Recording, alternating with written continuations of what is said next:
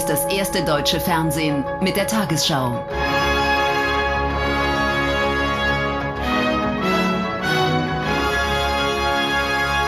Kurz vor dem Champions League-Spiel von Borussia Dortmund gegen den AS Monaco hat es heute Abend einen Zwischenfall gegeben. Nach der Abfahrt des Mannschaftsbusses des Bundesligisten in Dortmund explodierten in der Nähe des Fahrzeuges laut Polizei drei Sprengsätze. Ein Insasse sei dabei verletzt worden. Deutschland unter Schock.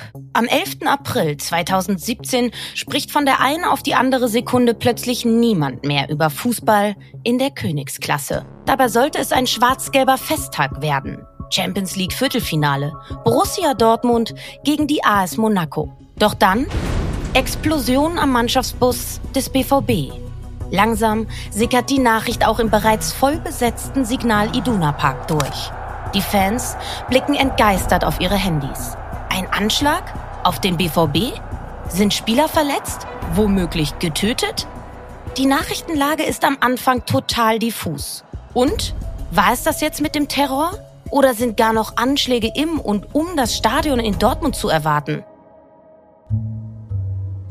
Im April 2017 ist alles denkbar. Der sogenannte Islamische Staat, kurz IS, ist in dieser Zeit zu allem bereit. Bei einer Anschlagsserie in Paris rund um das Fußballländerspiel zwischen Deutschland und Frankreich im November 2015 kamen 130 Menschen ums Leben. Kurz danach muss ein Länderspiel der deutschen Nationalmannschaft in Hannover wegen akuter Terrorgefahr abgesagt werden. Man muss jederzeit und überall damit rechnen, dass die Terrororganisation zuschlägt in jenen Tagen. In Dortmund gibt die Polizei nach den Explosionen am BVB-Bus allerdings Entwarnung. Es bestehe keine konkrete Gefahr für die Fans im Stadion und in der Stadt. Die Fans werden nach Hause geschickt. Das Spiel soll direkt einen Tag später nachgeholt werden. The show must go on. Euch hier morgen an gleicher Stelle wieder begrüßen dürfte. Kommt gut nach Hause. Vielen Dank und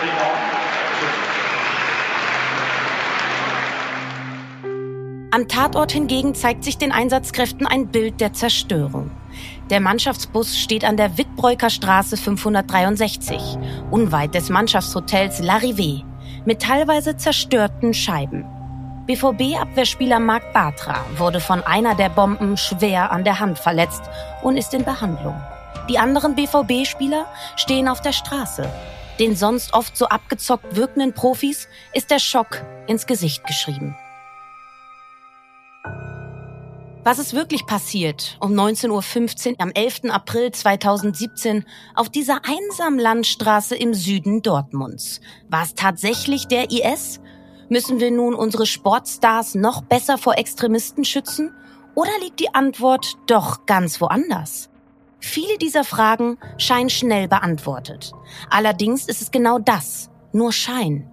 Die Wahrheit lauert in einer ganz anderen Ecke, an die in diesem Moment noch niemand denkt. Eine Ecke, in der Skrupellosigkeit auf Gier trifft. Anderthalb Wochen lang keine heiße Spur, wer wirklich hinter dem Anschlag auf den Teambus von Borussia Dortmund steckt. So sah es zumindest aus. Heute früh dann die überraschende Wende. Die Polizei schlug im Raum Tübingen zu. Festgenommen wurde ein 28-jähriger Deutschrusse. Kein Extremist, sondern offenbar jemand, der mit der Tat Geld machen wollte.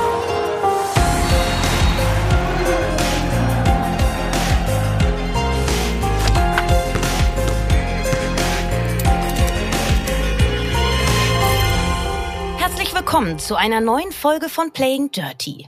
In unserer heutigen Folge kehren ich, Lena Kassel und mein Co-Host Daniel Mücksch nach einigen Wochen mit internationalen Fällen zurück nach Deutschland, mitten in das Herz des Ruhrgebiets, nach Dortmund. Wobei gerade am Anfang der Ereignisse im April 2017 fast alle Beobachter sich einig waren, dass dieser Fall auch eine sehr starke internationale Komponente aufweist. Wie diese aber immer kleiner wird und am Ende ein völlig anderes Verbrechen übrig bleibt als zunächst angenommen, davon berichten wir in unserer heutigen Folge. Heute geht es nämlich um den Anschlag auf den Mannschaftsbus von Borussia Dortmund am 11. April 2017. Ein Ereignis, ein Verbrechen, das noch gar nicht so lange her ist, aber gefühlt dann eben doch.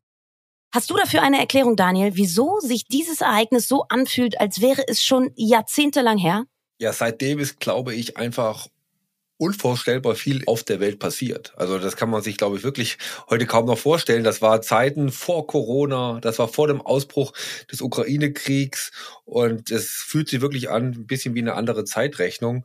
Aber 2017, da war der globale Terror des IS wirklich noch wirklich das Thema. Also wenn man sich ein bisschen in die Zeit versetzt, kann man sich wirklich, glaube ich, schon noch vorstellen, dass es da wirklich kaum ein anderes Thema gab. Und dann gerade bei dem Ereignis, das wir heute besprechen, da kam halt der Sport und dieses global diskutierte Thema in wirklich der fast unvorstellbaren Dimension zusammen. Ich erinnere mich auch noch sehr genau, wie der Anschlag über Wochen äh, die Medien bestimmt hat. Und wie du gesagt hast, hier ist eben nicht nur die Politik betroffen, sondern eben auch der Fußball, der Deutschen liebstes Kind.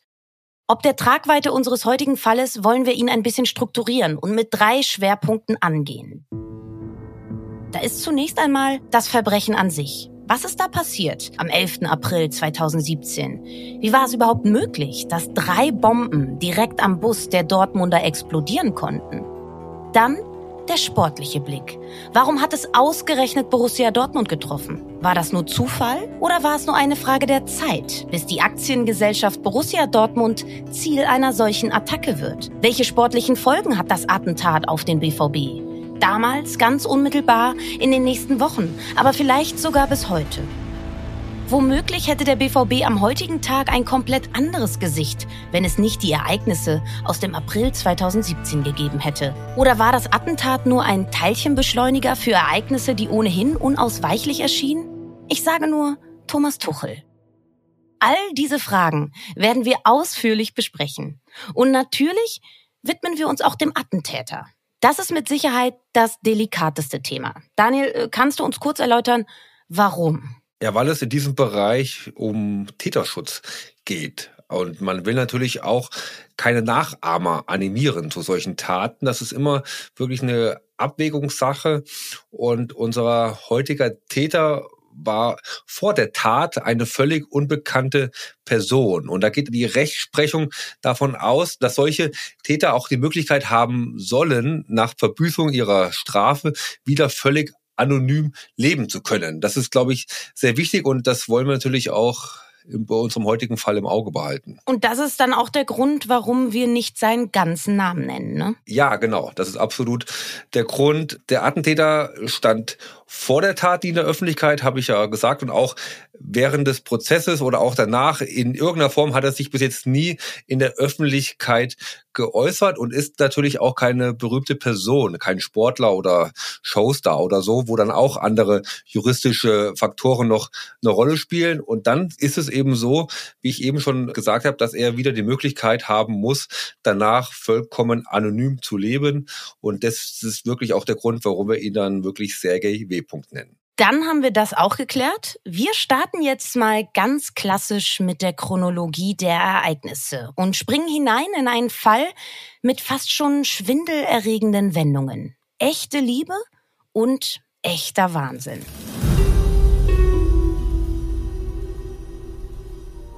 Schauen wir zunächst auf Borussia Dortmund im April 2017. In der Bundesliga hält der BVB noch Anschluss an die vordersten Plätze. Der FC Bayern ist zwar enteilt, die Borussia hat aber noch gute Chancen auf Platz zwei, um den sie sich mit der TSG Hoffenheim und RB Leipzig streiten. Zudem sind die Schwarz-Gelben noch im DFB-Pokal und der Champions League vertreten. Man tanzt also noch auf allen drei Hochzeiten im Frühling 2017. Allerdings vermissen die Fans und auch die Clubführung zunehmend das, was man sich im Jahr 2010 nostalgietrunken auf die Fahne als Vereinsmotto geschrieben hat. Echte Liebe. Thomas Tuchel steht in seinem zweiten Jahr als Trainer an der Seitenlinie. In der ersten Saison hat er die direkte Qualifikation zur Champions League erreicht und nun sogar mehrere Chancen auf einen Titelgewinn. Tuchel hat in Dortmund aber vom ersten Tag an mit einer schweren Bürde zu leben. Er ist der direkte Nachfolger von Überfigur Jürgen Klopp, dem viel beschriebenen Menschenfänger, der neben dem sportlichen Erfolg auch die menschliche Komponente beim BVB neu belebt hat.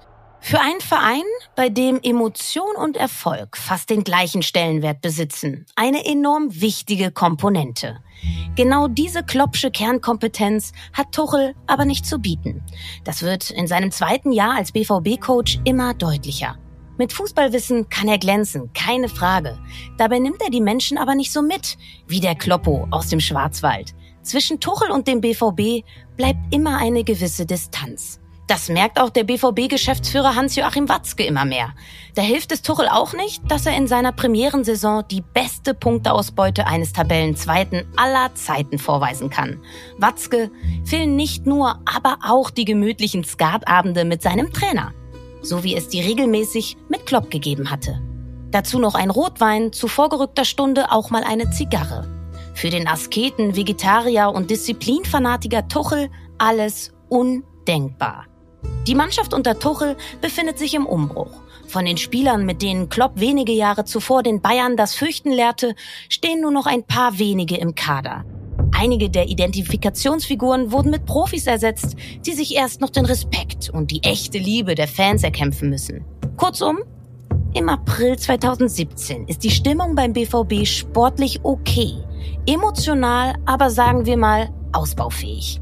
Kannst du da noch äh, was zu beitragen, Daniel? Auf deinen Social-Media-Kanälen ist mir Anfang des Jahres zumindest nicht entgangen, dass du dort auch mal einigermaßen vertraut mit Jürgen Klopp zu sehen warst. Ja, das stimmt. Also ich kann die Gefühlslage beim BVB von damals schon nachvollziehen. Ich hatte mal die Möglichkeit, Jürgen Klopp länger exklusiv in Dortmund zu treffen und weiß es noch genau, dass es war so ein Treffen, wo man Angst hat, enttäuscht zu werden, weil man sich so viel in so ein Treffen hinein wünscht, gerade bei einer Person, die so eine sympathische Außenwirkung hat. Aber diese Angst war unbegründet. Also ich fand es wirklich, muss ich sagen, es waren, glaube ich, drei, vier Stunden, die ich da mit ihm allein verbringen konnte. Es ist wirklich ein Wahnsinnstyp, mit dem man sofort ein Bier trinken will oder eher drei oder vier, würde ich mal sagen. Also er hat meine hohen Erwartungen wirklich erfüllt. Und ja, wenn man ihn dann wirklich so erlebt hat, dann habe ich auf der anderen Seite heute das Gefühl, nee, mit Thomas Tuchel wollte ich damals nicht tauschen. Es ist wirklich nicht, nicht einfach, mit so einem Mann, mit so einem Typ wie Kloppo dann verglichen zu werden und diese Erwartungen auch irgendwo erfüllen zu müssen.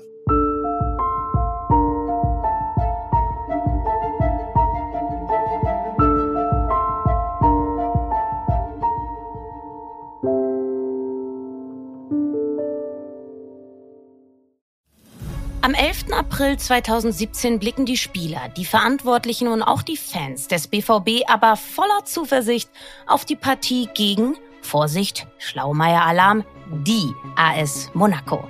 Gegen die Franzosen gehen die Dortmunder als Favorit ins Viertelfinale. Gegen einen vergleichsweise machbaren Gegner winkt also das Halbfinale. Und so ein möglicher Champions League-Triumph ließe selbst ein Kloppo mal vergessen. Thomas Tuchel setzt wie alle anderen Trainer auf eine gewisse Routine in den Abläufen vor dem Hinspiel.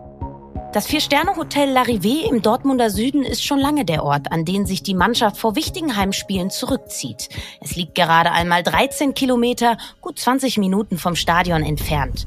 Als Privatperson muss man knapp 200 Euro zahlen, um im Larrivé mit seinen 70 Zimmern zu nächtigen. Das macht man dann, und das wird doch sehr wichtig, gemeinsam mit den BVB-Stars. Der Club mietet nämlich nie das gesamte Hotel. Die Spieler bewegen sich also mit den anderen Gästen frei im Hotel und auf dem Areal am Waldrand. Auch die Fans wissen, dass der BVB hier regelmäßig absteigt. Um kurz nach 19 Uhr warten auch deshalb einige Autogramm- und Selfiejäger vor dem Hotel. Die Spieler verlassen konzentriert die Lobby, die meisten haben Kopfhörer im Ohr, stimmen sich auf das wichtige Spiel in knapp zwei Stunden ein. Dennoch nehmen sich die meisten die Zeit und stehen für ein kurzes Selfie bereit. Dann setzt sich der Bus um exakt 19.15 Uhr in Bewegung. Trainer Thomas Tuchel nimmt ganz vorne Platz. Die meisten Spieler sitzen alleine im 480 PS Teambus mit seinen schwarz-gelben Ledersitzen. Einige aber auch in Viererecken zusammen. Um den Hof des Hotels zu verlassen, muss Busfahrer Christian Schulz ein wenig um den Kreisel vor der Lobby manövrieren. Aber auch er kennt die Gegend perfekt und hat sein Gefährt schnell in die Fahrtrichtung ausgerichtet. Eskortiert wird der Bus von Motorradfahrern der Dortmunder Polizei. Es ist eine ländliche Idylle mit Reihenhauscharme, die vor der Reisetruppe mit Zielsignal Iduna Park liegt. viel Natur auf der einen und ein paar Häuser auf der anderen Seite. Nur wenige Sekunden, nachdem sich der mächtige Bus in Bewegung gesetzt hat, knallt es. Richtig laut und gleich dreimal. Eine große hintere Scheibe zerbricht. Splitter und Glas fliegen durch den Bus. Ein Splitter trifft den Abwehrspieler Marc Batra in den rechten Unterarm. Die Insassen reagieren sofort. Einige werfen sich hinter die Sitze, andere auf den Boden. Ein Spieler schreit, fahr weiter. Aus Konzentration und Anspannung wird Todesangst. Busfahrer Christian Schulz gibt Gas und fährt weiter. Wenige hundert Meter weiter kommt der Bus an der nächsten Ecke zum Stehen. Was passiert hier? War das nun alles oder erst der Anfang? Sekunden der Stille. Langsam trauen sich die Ersten, ihre Köpfe zu heben. Ein Betreuer ruft, geht es allen gut? Nein, es geht nicht allen gut. Marc Batra blutet stark. Mitspieler versuchen ihn zu stützen. Betreuer eilen mit einem Notfallkoffer herbei. Der Spanier droht ohnmächtig zu werden. In der Kopfstütze auf dem Platz neben Batra steckt ein sieben Zentimeter langer Stahlbolzen. Hätte Batra dieser Splitter erwischt, wäre er mit hoher Wahrscheinlichkeit sofort tot gewesen. Immerhin, langsam erkennen die Insassen, dass wohl keine direkte Gefahr mehr droht. Busfahrer Christian Schulz öffnet die Türen und die Spieler, Trainer und Betreuer gehen nach draußen. Dort sehen sie, dass hinter ihnen ein Motorradpolizist auf der Straße liegt. Er ist aber ansprechbar. Der Knall und die Druckwelle haben ihn einfach umgehauen. Die meisten Spieler greifen direkt zum Handy, um Freunden und ihren Familien Bescheid zu sagen. Auch denen, die im Stadion sind. Diese reagieren fast alle verwirrt. Noch geht die Fußballwelt davon aus, dass das Viertelfinale gegen die AS Monaco in gut 90 Minuten angepfiffen wird. Aber langsam bekommt auch die Öffentlichkeit mit, dass an diesem Abend in Dortmund die Champions League-Hymne definitiv nicht erklingen wird. Um 19.40 Uhr schickt der BVB einen ersten, noch vorsichtig formulierten Tweet ab. Bei Abfahrt unseres Busses hat sich ein Vorfall ereignet. Eine Person hat sich dabei verletzt. Weitere Infos folgen. Der nächste BVB-Tweet 20 Minuten später ist schon konkreter. Bombenexplosion am Mannschaftsbus am Mannschaftshotel. Spieler in Sicherheit. Keine Gefahr im und am Stadion. Weitere Infos folgen. Diese Nachrichten verbreiten sich sofort im Signal Iduna Park. Die Fans starren wie gebannt auf ihre Handys. Wenige Minuten nach dem BVB-Tweet sagt die UEFA das Spiel offiziell ab. Im Stadion ist man weit weg von den emotionalen Momenten vor dem Hotel in Dortmund-Hörde. Hier geht es stattdessen direkt um die bürokratische Abwicklung des Vorfalls. Wie und vor allem, wann geht es weiter? Geschäftsführer Hans-Joachim Watzke reagiert als einer der ersten vor dem Mikrofon und verkündet, dass man sich mit der UEFA auf einen Nachholtermin direkt am nächsten Tag geeinigt habe. Mannschaft ist natürlich vollkommen geschockt, das ist ja klar. Und äh, unsere Aufgabe ist es jetzt, das einigermaßen so zu verarbeiten, denn das sind noch nicht mal 24 Stunden, dann müssen wir morgen spielen, das ist unser Job. Job? Schon damals wirkt die Reaktion des BVB-Bosses kühl und wenig empathisch. Aber relativ früh am Abend steht fest, dass am nächsten Tag um 18.45 Uhr das Match angepfiffen wird. Hinter den Kulissen zeigt sich in den Stunden danach die Kraft des Fußballs. BVB-Fans nehmen spontan etliche Monaco-Fans bei sich auf, damit die Franzosen auch am nächsten Tag das Spiel verfolgen können. Die Spieler um Trainer Thomas Tuchel werden währenddessen in Kleinbussen vom Ort des Anschlags nach Hause gefahren. Am Tatort nehmen die Ermittler ihre Arbeit auf und versuchen die Hintergründe des Anschlags aufzudecken. Dennoch ist die eine große Frage unbeantwortet. Wer steckt hinter diesem perfiden Anschlag?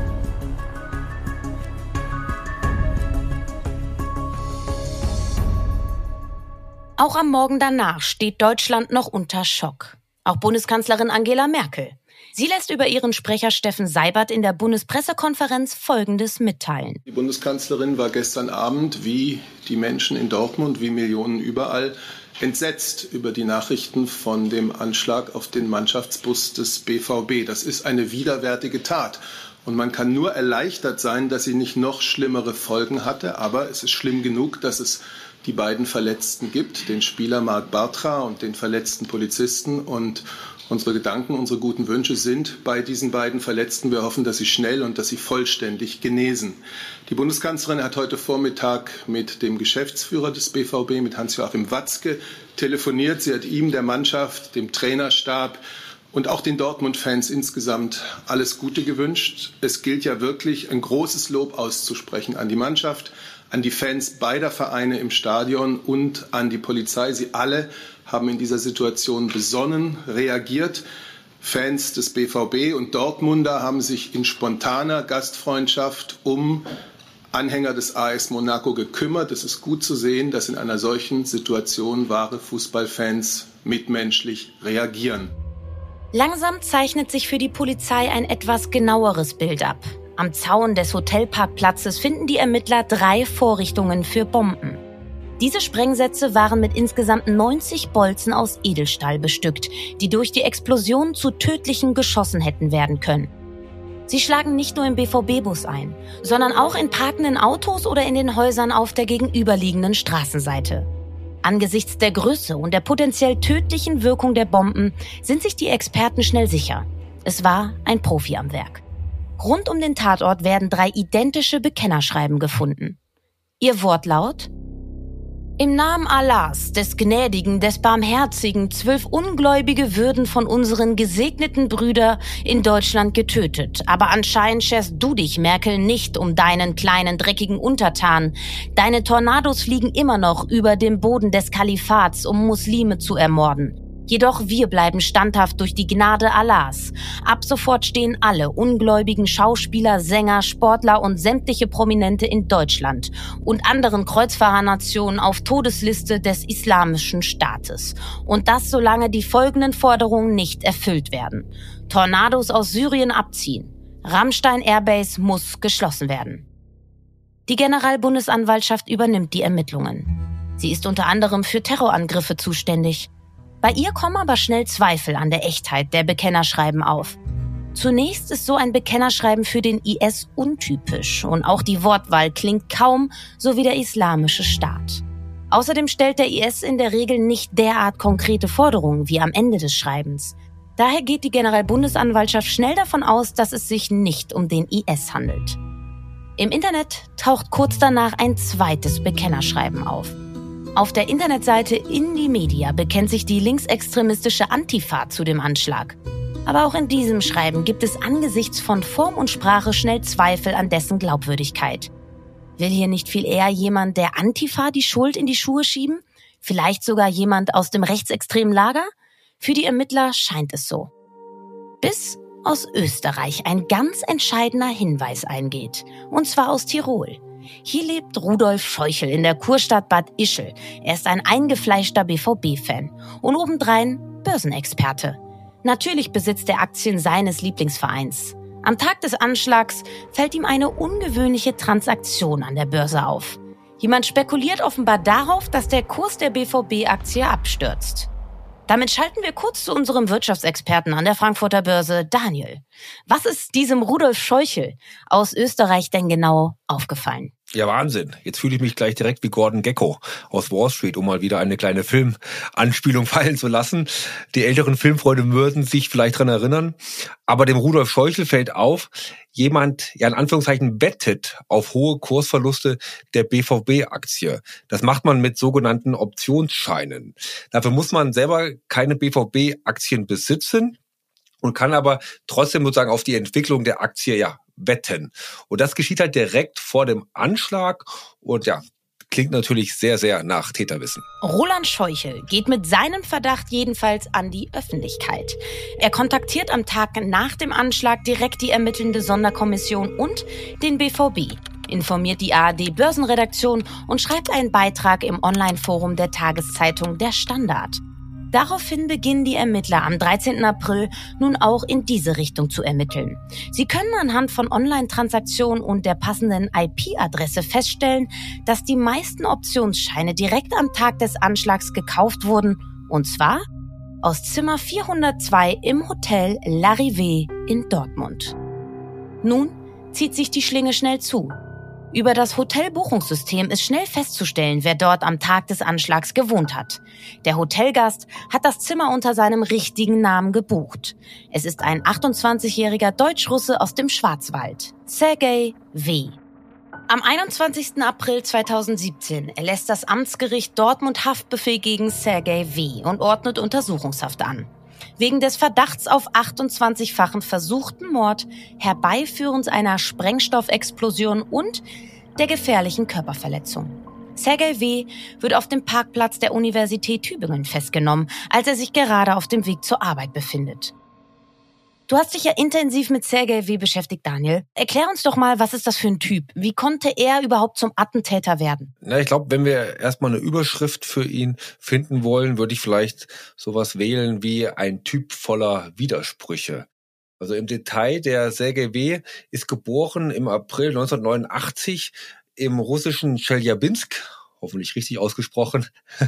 Dabei handelt es sich um eine triste Industriestadt mit einer Million Einwohner im russischen Ural. Also hier leben sehr, sehr viele ähm, Deutsche, die damals von Stalin nach Osten deportiert worden sind. Im März 2003 zieht die Familie von Sergei dann gemeinsam mit seiner kleinen Schwester nach Deutschland. Sie landen in Glückstadt im Schwarzwald und Sergei W. besucht dann die Hauptschule in Bayersbronn. Er hat natürlich, wahrscheinlich nicht ungewöhnlich, am Anfang relativ starke Sprachprobleme und kann sich dadurch natürlich auch nicht optimal integrieren. Die achte Klasse muss er wiederholen und wird auch als Jugendlicher schon wegen Depressionen behandelt und bekommt dann auch relativ starke Medikamente seinem behandelnden Arzt hat er damals auch sogar von Suizidgedanken berichtet. So Mitschüler von ihm beschreiben ihn ja als Einzelgänger und doch immer so ein bisschen in sich zurückgezogen. Er absolviert danach dann seinen Wehrdienst und macht eine Ausbildung zum Kfz-Mechatroniker. Da wird er aber nicht übernommen und ist danach dann erstmal eine Zeit lang arbeitslos. 2012 zieht die Familie dann in eine größere Wohnung. Er hat auch seine erste Freundin, die teilweise sogar mit ihm in der Wohnung der Eltern lebt und er macht eine zweite Ausbildung zum Elektrotechniker. Die macht er zum Beispiel sehr, sehr gut, hat einen Notenschnitt von 1,5 und ist der Beste seines Jahrgangs. Dennoch wird er nicht übernommen. Da kann man natürlich rein interpretieren, dass er da gelernt hat, dass sich Fleiß und Ehrgeiz und Leistung womöglich nicht immer auszahlen und es vielleicht andere Wege gibt, um erfolgreich zu sein.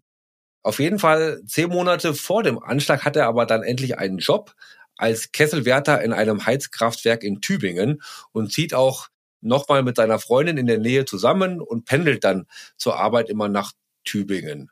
Er schließt ein paar Online-Wetten ab und tätigt auch einige Aktiengeschäfte, aber auch das alles ohne diesen großen Gewinn, vor dem er natürlich immer wieder träumt und von dem er auch dann immer wieder Freunden berichtet. Ja, mit der Freundin geht es dann auf jeden Fall auseinander, aber es gibt auch eine Anekdote, die auch Freunde von ihm aus dieser Zeit immer wieder berichten. Da gab es wohl eine Party, auf der er zugegen war und so ein bisschen alleine in der Ecke, aber rumsaß und mit so Flüssigkeiten rum experimentiert, rumgespielt hatte. Und dann einer der Freunde ihn gefragt hat, ja Sergej, was machst du denn da? Und da soll er wirklich sehr nüchtern und erschreckend ernst geantwortet haben, ich baue eine Bombe. Und seinen Plan zieht er wirklich konsequent durch. Im März 2017 reserviert er im Larivé-Zimmer für zwei unterschiedliche Zeiträume. Noch weiß man nämlich nicht, an welchem Tag genau der BVB gegen die AS Monaco zu Hause und wann auswärts antreten wird.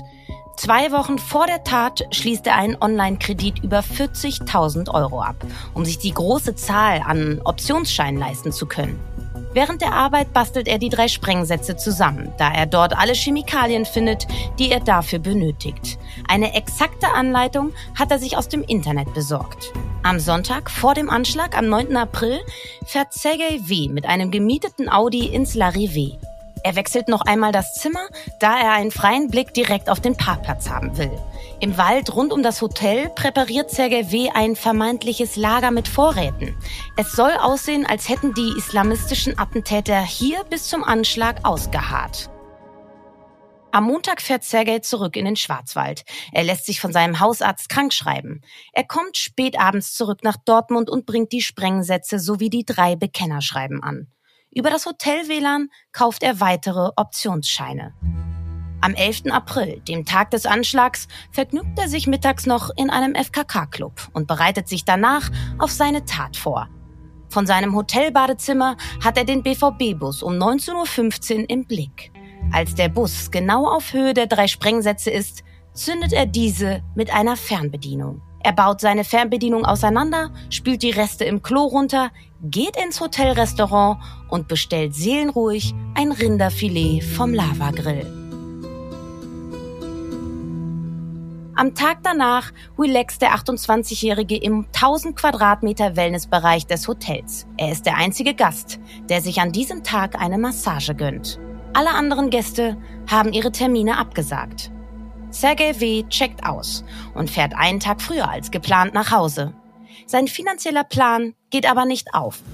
Die BVB-Aktie fällt nicht so stark, wie er gehofft hat. Lediglich knapp 3000 Euro Gewinn macht er aus seinen Optionsscheinen. Daher hat er schon seine nächsten großen Ziele im Kopf. Zu Hause angekommen, googelt er nach den Betreibern großer Bergbahn und des Eurotunnels zwischen Frankreich und England. Doch bevor diese Pläne überhaupt konkreter werden, klicken dank eines aufmerksamen BVB-Fans aus Tirol die Handschellen auf einem Parkplatz der Tübinger Uni.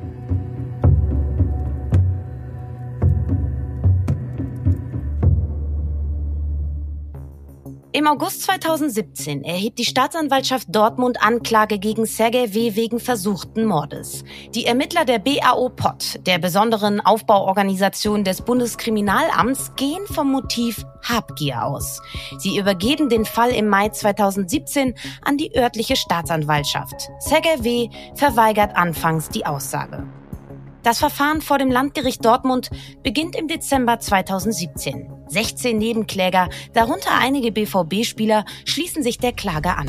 Das Gericht plant 18 Verhandlungstage bis März 2018. Am 8. Januar 2018 gesteht der Angeklagte die Tat, leugnet jedoch eine Tötungsabsicht. Ein Gutachter widerspricht und sagt, solche Bomben seien nicht beherrschbar. Im Mai 2018 sagt ein Mithäftling als Zeuge aus. Er behauptet, Sergei W. habe ihm erzählt, er habe möglichst viele Menschen töten wollen. Die Staatsanwaltschaft glaubt, der Täter habe schwere Verletzungen oder sogar den Tod der Opfer in Kauf genommen. Das Gericht unterstellt im November 2018 im Urteil eine Tötungsabsicht. Sergei W. wird wegen versuchten 28-fachen Mordes zu 14 Jahren Haft verurteilt. Er gilt als voll schuldfähig. Beide Parteien beantragen Revision beim Bundesgerichtshof in Karlsruhe. Am 9. Januar 2019 zieht Sergei W. seine Revision zurück. Damit ist unser Fall rein juristisch beendet. Wir haben einen Täter, mit dem am Anfang wirklich niemand gerechnet hat. Der sitzt in Haft und das auch noch sehr lange. Aber der Fall strahlt natürlich weit über dieses Einzelschicksal hinaus. Was geht äh, dir denn jetzt durch den Kopf, Daniel? Wir sind ja hier bei Playing Dirty auch irgendwo ein Sportpodcast. Mir geht schon der BVB immer wieder durch den Kopf und ich frage mich, was das jetzt alles für den BVB bedeutet, bedeutet hat. Ich meine, rein sportlich, am Tag danach spielt ja der BVB dann gegen die AS Monaco und verliert dieses Spiel 3 zu 2 und scheidet dann auch aus der Champions League aus. Und man kommt schon relativ schnell für dich zu dem Punkt, wo man sich fragt, wurde der Sport hier dem Kommerz geopfert und welche Bedeutung hat wirklich dann der Sport gehabt und welche Bedeutung haben dann die Spieler und die Opfer gehabt? Oder die Argumentation auf der anderen Seite kann man natürlich genauso vertreten. War es ein wichtiges Zeichen, sich nicht vom Terror, vor dem man damals ja noch ausgegangen ist, beherrschen zu lassen. Und das war genau richtig, direkt weiterzumachen. Da gibt es, glaube ich, gute Argumente für beide Seiten und ich tue mich selber schwer, da eine endgültige Position zu beziehen. Kannst du mir denn vielleicht da weiterhelfen, Lena? Wie ist denn deine Meinung dazu, dass es dann so gehandhabt worden ist, wie es da gehandhabt wurde? Also ich habe es damals und auch ähm, jetzt noch äh, nicht für die richtige Entscheidung gehalten, dieses Spiel nur 24 Stunden nach so einem wirklich traumatischen Erlebnis stattfinden zu lassen. Der Druck der UEFA war wohl immens hoch und man hat sich äh, diesem gebeugt. Es geht ja auch immer um viel Geld im Fußball, das wissen wir auch alle, aber dieses Ereignis mit einem verletzten Spieler und dieser Tragweite war für mich definitiv eine rote Linie. Es gab jüngst ja auch eine Serie bei Sky zum Anschlag auf den BVB-Bus und da sagen ja auch einige Spieler, wie Nuri Sahin zum Beispiel, dass sie nicht spielen wollten. Auch Trainer Thomas Tuchel wollte das nicht. Nicht wenige gehen äh, davon aus, dass dieser Anschlag auf den BVB-Bus das ohnehin ja schon angespannte Verhältnis zu Watzke vollends zerstört hat. Deine letzten Gedanken, Daniel? Zum Anschlag auf den BVB-Bus? Ja, ich komme da zu einem ganz ähnlichen Punkt wie du, Lena, den du gerade angedeutet hast. Wie sehe der BVB ohne den Anschlag heute aus? Wäre Thomas Tuchel noch Trainer?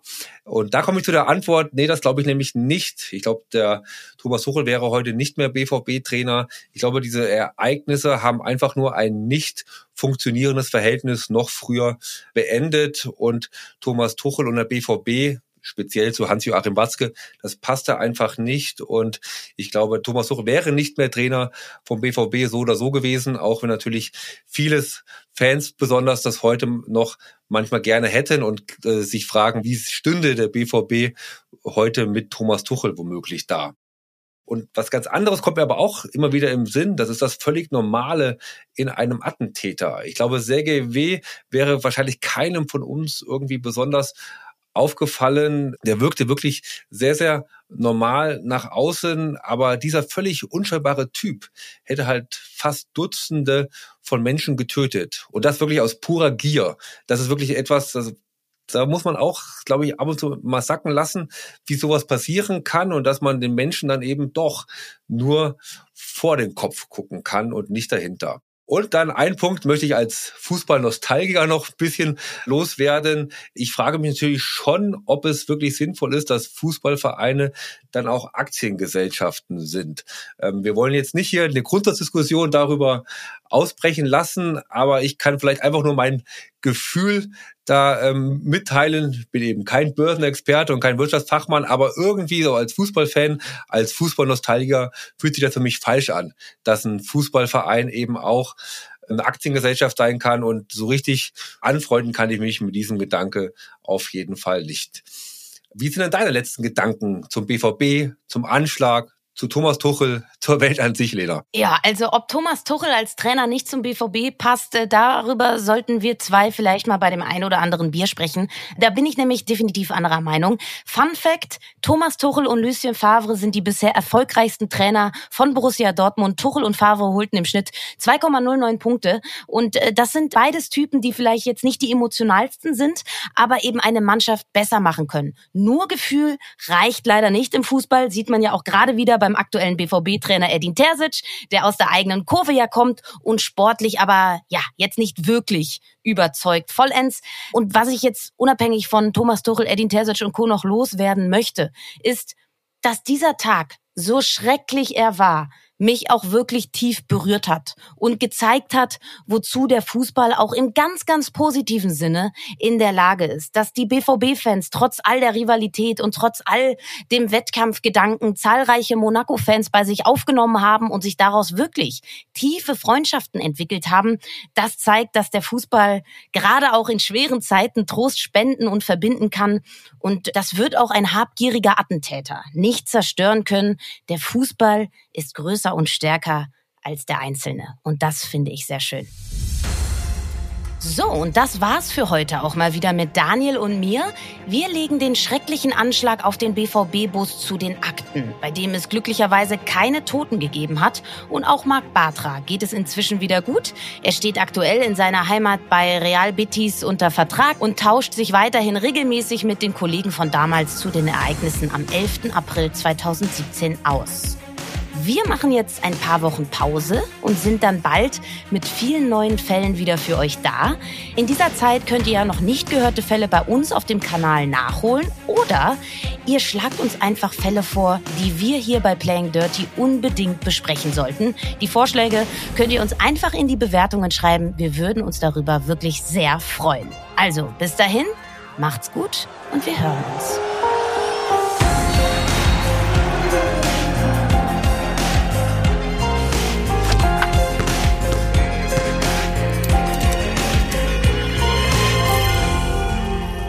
War Playing Dirty Sport und Verbrechen mit Lena Kassel und Daniel Mücksch. Playing Dirty ist ein Podcast der WakeWord Studios in Kooperation mit 7-One Audio. Konzeption, Recherche, Skript und Moderation Lena Kassel und Daniel Mücksch. Redaktion WakeWord Stefan Rommel und Johanna Steiner. Produktion WakeWord Felix Stäblein. Projektleitung WakeWord Annabel Rühlemann.